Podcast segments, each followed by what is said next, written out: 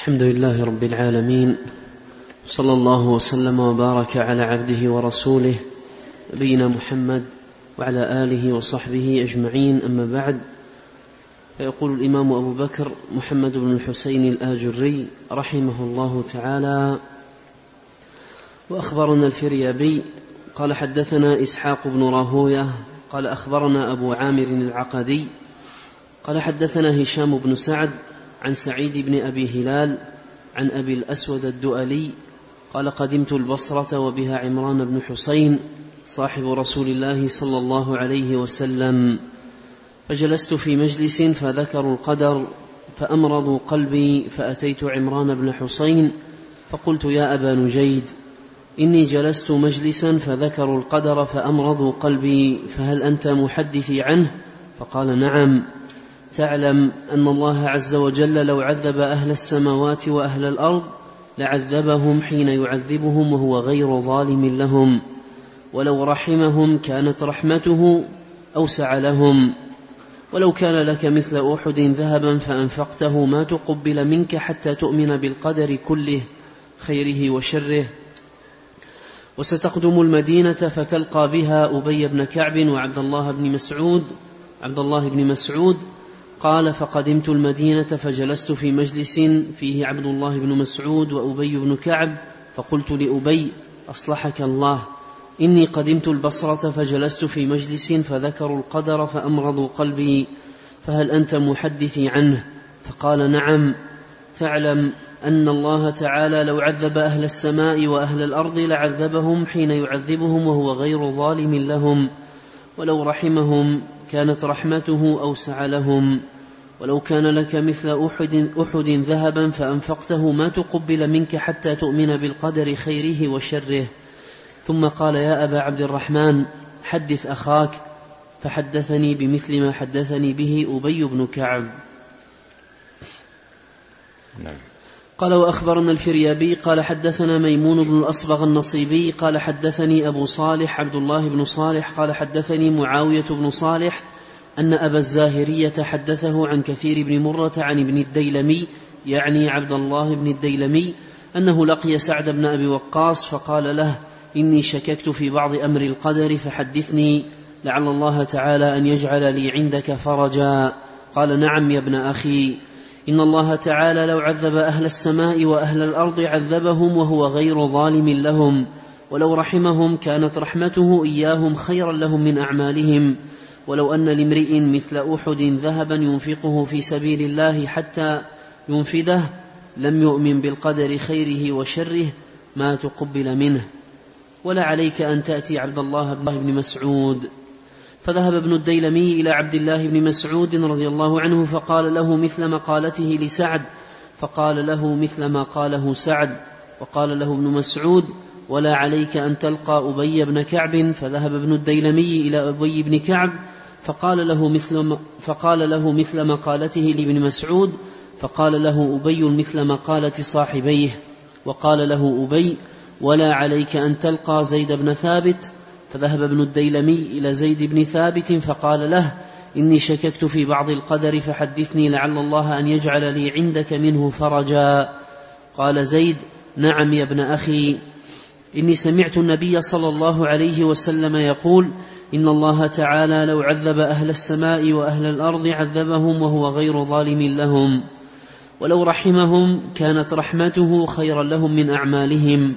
ولو أن لامرئ مثل أحد ذهبا ينفقه في سبيل الله حتى ينفذه لا يؤمن بالقدر خيره وشره دخل النار. بسم الله الرحمن الرحيم. الحمد لله رب العالمين وأشهد أن لا إله إلا الله وحده لا شريك له وأشهد أن محمدا عبده ورسوله.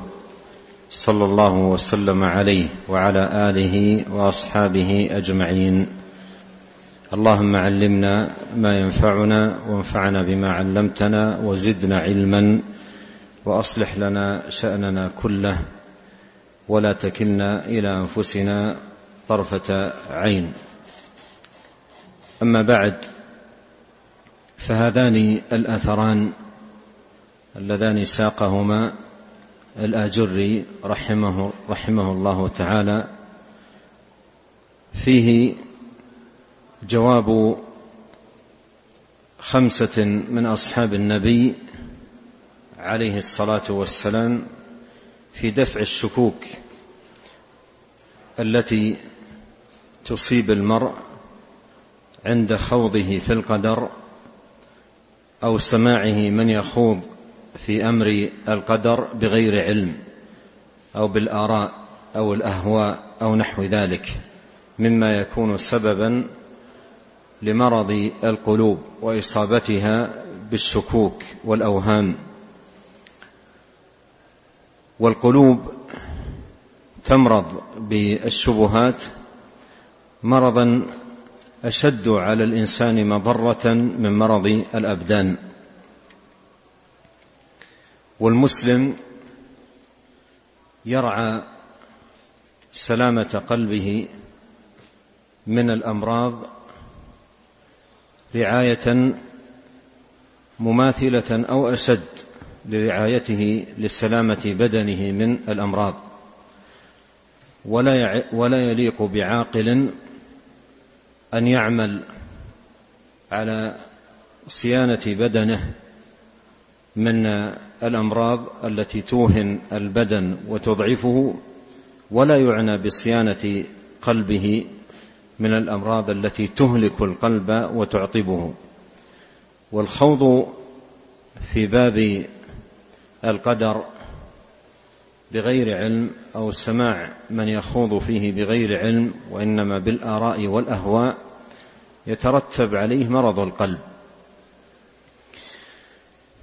والآجري رحمه الله تعالى أورد هنا أثرين فيهما اشتراك خمسة من الصحابة وهم عمران بن حصين وأبي بن كعب وسعد بن أبي وقاص وابن مسعود وزيد بن ثابت. على جواب واحد اشتركوا في جواب واحد يدفع شبهة الخائضين في القدر بالباطل وبالأهواء الخايضين فيه بغير علم. وإنما يكون هذا الجواب نافعا للمرء عن الذي أجاب به هؤلاء الخمسة من الصحابة رضي الله عنهم إذا أحسن فهمه. وأما إن لم يفهمه على وجهه وعلى بابه فإنه لا ينتفع به لأن المنتفع بكلام السلف رحمهم الله تعالى هو الذي يحسن فهم كلامهم على ما أرادوه وقصدوه. مما هو واضح في كلامهم رضي الله عنهم وأرضاهم. يقول أبو الأسود الدؤلي أنه قدم البصرة وبها عمران بن حسين صاحب رسول الله صلى الله عليه وسلم يقول فجلست في مجلس أي من مجالس الناس فذكروا القدر فأمرضوا قلبي. فذكروا القدر فأمرضوا قلبي. وهذا فيه كما أسلفت أن الخوض في القدر بغير علم سبب لمرض القلب والمراد بالمرض هنا مرض الشبهة التي تفسد على المرء علمه وتصوره وفهمه يقول فامرضوا قلبي. فامرضوا قلبي. فأتيت عمران بن حصين. فقلت يا أبا نجيد إني جلست مجلسا فذكروا القدر فامرضوا قلبي فهل أنت محدثي عنه أي عن القدر؟ وهنا نلاحظ أن من التوفيق للعبد أنه إذا ابتلي بشبهة ما مما يلقيه أهل الباطل إذا ابتلي بشبهة ما مما يلقيه أهل الباطل فوفق بذهاب بذهاب إلى عالم من أهل البصيرة والفهم فقد وفق للطريق الصحيح والمسلك القويم لزوال الشبهة عنه. بخلاف ما لو ذهب إلى غير عالم إلى غير بصير بشرع الله ودينه سبحانه وتعالى. فإن ذهابه إلى من هذه حالهم يزيد الشبهة آه، عمقا في نفس من وقعت فيه وتمكنا. ولهذا من التوفيق للمرء إن ابتلي بشيء من الشبهات أن يكون طلبه لحلها على أيدي أهل العلم الراسخين أهل البصيرة بدين الله سبحانه وتعالى. قال له عمران إن الله عز وجل لو عذب أهل سماواته وأهل أرضه لعذبهم حين يعذبهم وهو غير ظالم لهم. ولو رحمهم كانت رحمته أوسع لهم. ولو كان لك مثل أحد ذهبا فأنفقته ما تقبل منك حتى تؤمن بالقدر كله خيره وشره.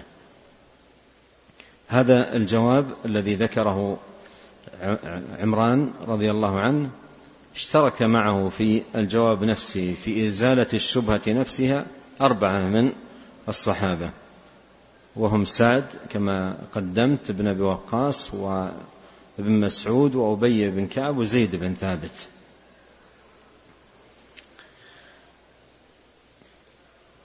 وقوله إن الله عز وجل لو عذب أهل سماواته إلى آخرة هذا مما سمعوه من النبي الكريم عليه الصلاة والسلام. قال إن الله عز وجل لو عذب أهل سماواته وأهل أرضه لعذبهم حين يعذبهم وهو غير ظالم لهم. هذا فيه بيان عدل الله وأن الرب سبحانه وتعالى عدل لا يظلم وما ربك بظلام للعبيد. ولا يظلم ربك أحدا. إني حرمت الظلم على نفسي. ففي بيان عدل الرب سبحانه من جهة وبيان إحسانه إلى عباده ورحمته جل وعلا ولطفه بهم من جهة أخرى. وأيضا فيه أن العبد يبقى دائما مقصر يبقى دائما مقصر في حق الله والواجب عليه وأنه مهما بذل من جد واجتهاد في فعل الطاعات ومجانبة الخطيئات يبقى مقصرا. وجده واجتهاده فيما يقوم به من أعمال لا يوازي قليلا من نعم الله عليه لا يوازي قليلا من نعم الله سبحانه وتعالى عليه. ولهذا من أعظم ما يستفاد من هذا الخبر أن السائر إلى الله سبحانه وتعالى ينبغي أن يلحظ هذين الأمرين المستفادين من هذا الأثر مطالعة المنة ومطالعة التقصير أو شهود المنة وشهود التقصير. شهود المنة منة الله عليه بالتوفيق للطاعة وأيضا توالي النعمة وأيضا الرحمة رحمة الله سبحانه وتعالى بعبده فيشهد هذا الجانب منة الله عليه ويشهد أيضا جانب التقصير وأن العبد مهما اجتهد في العبادة ومهما اجتهد في الطاعة لا يزال مقصرا في الواجب عليه في حق الله سبحانه وتعالى.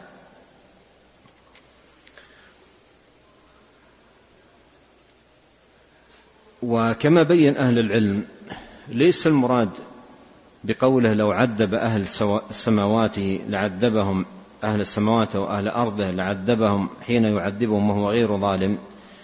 ليس المراد بذلك لو عذبهم لكان متصرفا في ملكه. لو عذبهم لكان متصرفا في ملكه. والمتصرف في ملكه غير ظالم. وهذا المعنى يقول كثير من الناس لكن ليس هو المراد بالحديث. وهذا فيه عدم مشاهدة والنظر إلى حكمة الله سبحانه وتعالى وعدله ورحمته. فمن الناس من يفهم الحديث على هذا المعنى. يقول لو عذبهم لأنهم في ملكه ومن فعل في ملكه ما فعل لا يعد ظالما لأن لأنه ملكه يفعل فيه ما يشاء. والحق أن المعنى المراد بالحديث أن أنه لو عذبهم لو عذبهم لم يكن ظالما لهم لأنهم مستحقين. لكنه تغمدهم برحمته تفضل عليهم بنعمته. وأعمالهم مهما كانت فإنهم يبقون بها مقصرين في جنب الله ومفرطين في حقه سبحانه وتعالى. وأعمالهم لا توازي النعم. ولهذا ابن القيم رحمه الله تعالى يذكر في ما يعين على فهم هذا الحديث ما جاء عن أنس بن مالك وقال ابن القيم إنه ثابت عن أنس رضي الله عنه أنه قال يخرج للعبد يوم القيامة ثلاثة دواوين يخرج للعبد يوم القيامة يوم القيامة ثلاثة دواوين. ديوان فيه حسناته وديوان فيه سيئاته وديوان فيه النعم التي أنعم الله عليه. ثلاث دواوين ديوان فيه الحسنات وديوان فيه السيئات وديوان فيه النعم التي أنعم الله سبحانه وتعالى بها على عبده. فيقول الرب لنعمه فيقول الرب لنعمه خذي حقك من حسنات عبدي. خذي حقك من حسنات عبدي. فتقوم أصغرها فتقوم أصغرها. أصغر نعم الله سبحانه وتعالى على العبد. قال فتقوم أصغرها فتستنفذ حسناته. فتقوم أصغرها فتستنفذ حسناته. ثم تقول وعزتك ما استوفيت حقي بعد. ثم تقول وعزتك ما استوفيت حقي بعد. فإذا أراد الله أن يرحم عبده انظر هنا مطالعة النعمة والمنة مع مشاهدة أيضا التقصير. فإذا أراد الله أن يرحم عبده وهبه نعمه عليه.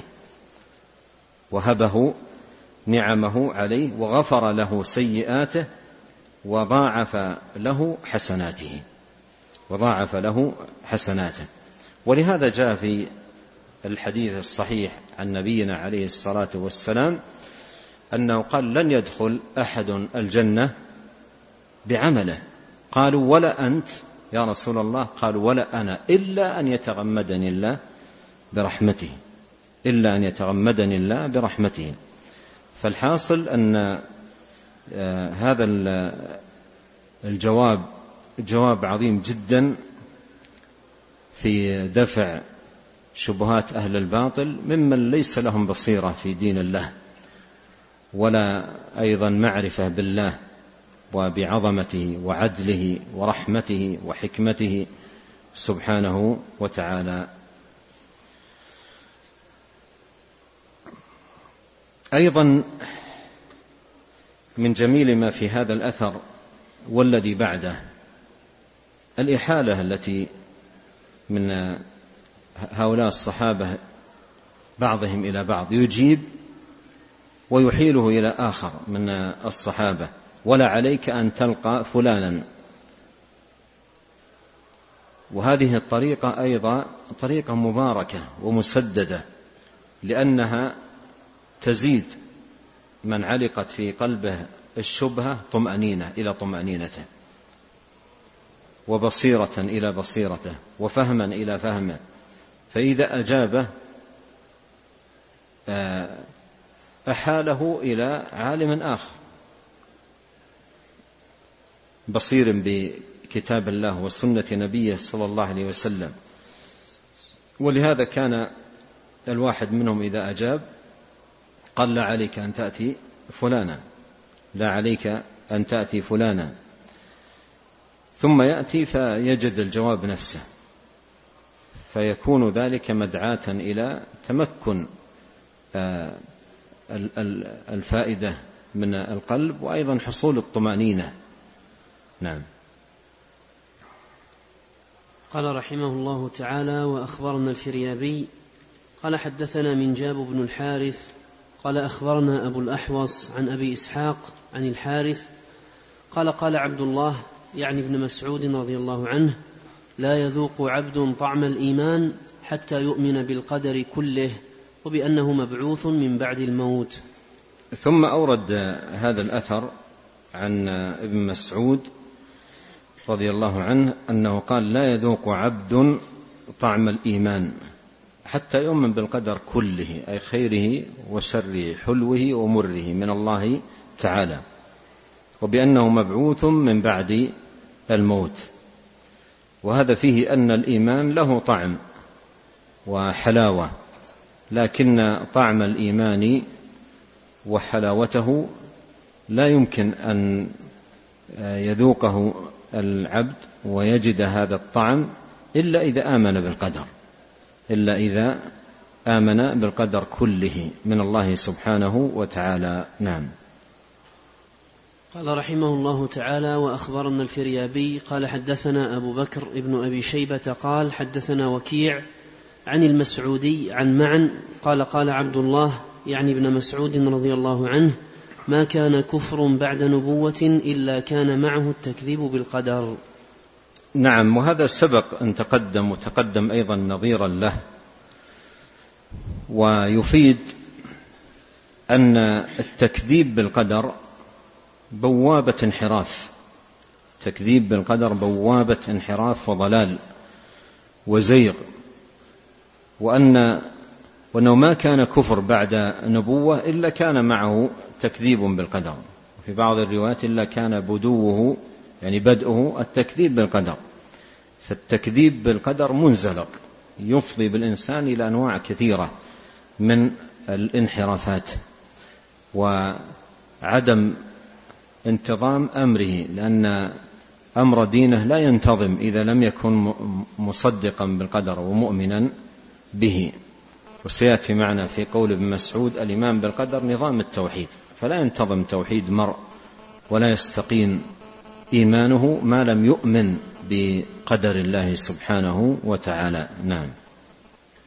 قال رحمه الله تعالى وأخبرنا أبو محمد عبد الله بن صالح البخاري قال حدثنا محمد بن سليمان لوين قال حدثنا حماد بن زيد عن مطر الوراق قال حدثني عبد الله بن بريدة عن يحيى بن يعمر قال لما تكلم معبد الجهني بما تكلم فيه في شأن القدر فأنكرنا ما جاء به فحججت أنا وحميد بن عبد الرحمن الحميري حجة فلما قضينا نسكنا قال أحدنا لصاحبه مل بنا إلى طريق المدينة أو لو ملت بنا إلى المدينة فلقينا بها من بقي من أصحاب النبي صلى الله عليه وسلم فسألناهم عما جاء به معبد فملنا إلى المدينة فدخلنا المسجد ونحن نؤم أبا سعيد أو ابن عمر.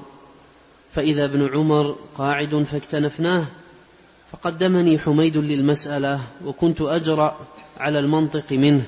فقلت يا أبا عبد الرحمن إن قوما قد نشأوا بالعراق وقرأوا القرآن وتفقهوا في الدين يقولون لا قدر. قال فإذا لقيتموهم فقولوا لهم إن ابن عمر منهم بريء وهم منهم براء وهم منه براء. لو أنفقوا ما في الأرض ذهبا ما تقبل منهم حتى يؤمنوا بالقدر. وذكر الحديث بطوله. نعم. قال وأخبرنا الفريابي قال حدثنا محمد بن عبيد بن حساب قال حدثنا حماد بن زيد وذكر الحديث بطوله. نعم. قال وحدثنا الفريابي قال حدثنا إسحاق بن راهوية قال أخبرنا النضر بن شميل قال حدثني كهمس بن الحسن قال حدثنا عبد الله بن بريدة عن يحيى بن يعمر قال قال الفريابي وحدثني محمد بن عبد الأعلى قال حدثنا المعتمر بن سليمان قال سمعت كهمسا يحدث عن ابن بريدة عن يحيى بن يعمر قالا جميعا كان أول من قال في هذا القدر في البصرة معبد الجهني. فانطلقت أنا وحميد بن عبد الرحمن حاجين أو معتمرين وذكر الحديث بطوله وقد ذكرناه في غير هذا الموضع. نعم هذا الحديث آه، سبق أن تقدم عند المصنف رحمه الله تعالى وأيضا سبق الكلام عليه في موضعه لكن الشاهد منه أن آه، الشاهد منه إجابة ابن عمر رضي الله عنه بهذا الجواب في الرد على القدرية. فهذا الشاهد من الحديث من سوق هذا الحديث في هذه الترجمة لأن الترجمة فيما جاء عن الصحابة في الرد على القدرية عن أبي بكر وعمر وغيرهم من الصحابة لأن هذه الترجمة في الصحابة والترجمة التي بعدها في التابعين. فهنا ساق هذا الحديث لأن فيه جواب ابن عمر فيه جواب ابن عمر والصحابة رضي الله عنهم أجوبتهم مبنية على السنة وعلى المأثور. عن النبي الكريم عليه الصلاة والسلام مثل ما تقدم في الجواب الذي قبله. وابن عمر لما أخبر ببدعة القدرية وقولهم لا قدر تبرأ منهم رضي الله عنه وأرضاه وأعلن براءته من هؤلاء وأخبر أن آه، المرء لو أنفق ما في الأرض ذهبا ما تقبل منه حتى يؤمن بالقدر حتى يؤمن بالقدر. وأعلن البراءة منهم قال إن ابن عمر منهم بريء وهم منه براء. فهذا فيه جواب ابن عمر رضي الله عنهما. وفيه أيضا ما تقدم وهو أن من أثيرت عنده الشبهة فلا أنفع له من أن يأتي أهل العلم. وأهل البصيرة في دين الله فإن الباطل لا ينجلي والضلال لا يزول إلا بالرجوع إلى أهل العلم الأكابر. وما تزايدت الشرور في الناس وتكاثرت الآفات وتنوعت الشبهات إلا بسبب عدم رجوعهم إلى أهل العلم الأكابر. ولا يزال الناس بخير ما رجعوا إلى أهل العلم الأكابر أهل البصيرة. بدين الله سبحانه وتعالى. نعم. قال رحمه الله تعالى وأخبرنا الفريابي قال حدثنا عبيد الله بن معاذ قال حدثنا أبي قال حدثنا حماد بن سلمة عن أبي نعمة السعدي قال كنا عند أبي عثمان النهدي فحمدنا الله تعالى وذكرناه فقلت لأنا بأول هذا الأمر أشد فرحا مني بآخره فقال ثبتك الله. كنا عند سلمان فحمدنا الله عز وجل وذكرناه فقلت لأنا بأول هذا الأمر أشد فرحا مني بآخره. فقال سلمان ثبتك الله إن الله تعالى لما خلق آدم مسح على ظهره فأخرج منه ما هو ذارئ إلى يوم القيامة.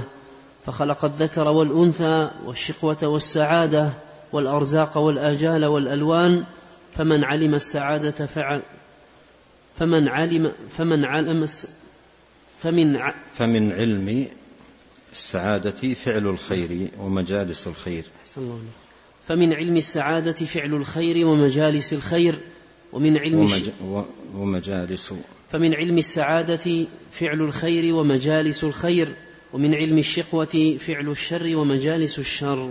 نعم يؤجل الكلام عليه إلى لقاء الغد بإذن الله. نسأل الله الكريم أن ينفعنا بما علمنا وأن يزيدنا علما وأن يصلح لنا شأننا كله وألا يكلنا إلى أنفسنا طرفة عين. اللهم اغفر لنا ولوالدينا ولمشايخنا ولولاة أمرنا وللمسلمين والمسلمات والمؤمنين والمؤمنات الأحياء منهم والأموات. اللهم آت نفوسنا تقواها وزكها. أنت خير من زكاها. اللهم اقسم لنا من خشيتك ما يحول بيننا وبين معاصيك ومن طاعتك ما تبلغنا به جنتك ومن اليقين ما تهون به علينا مصائب الدنيا. اللهم متعنا بأسماعنا وأبصارنا وقوتنا ما أحييتنا واجعله الوارث منا واجعل ثأرنا على من ظلمنا وانصرنا على من عادانا.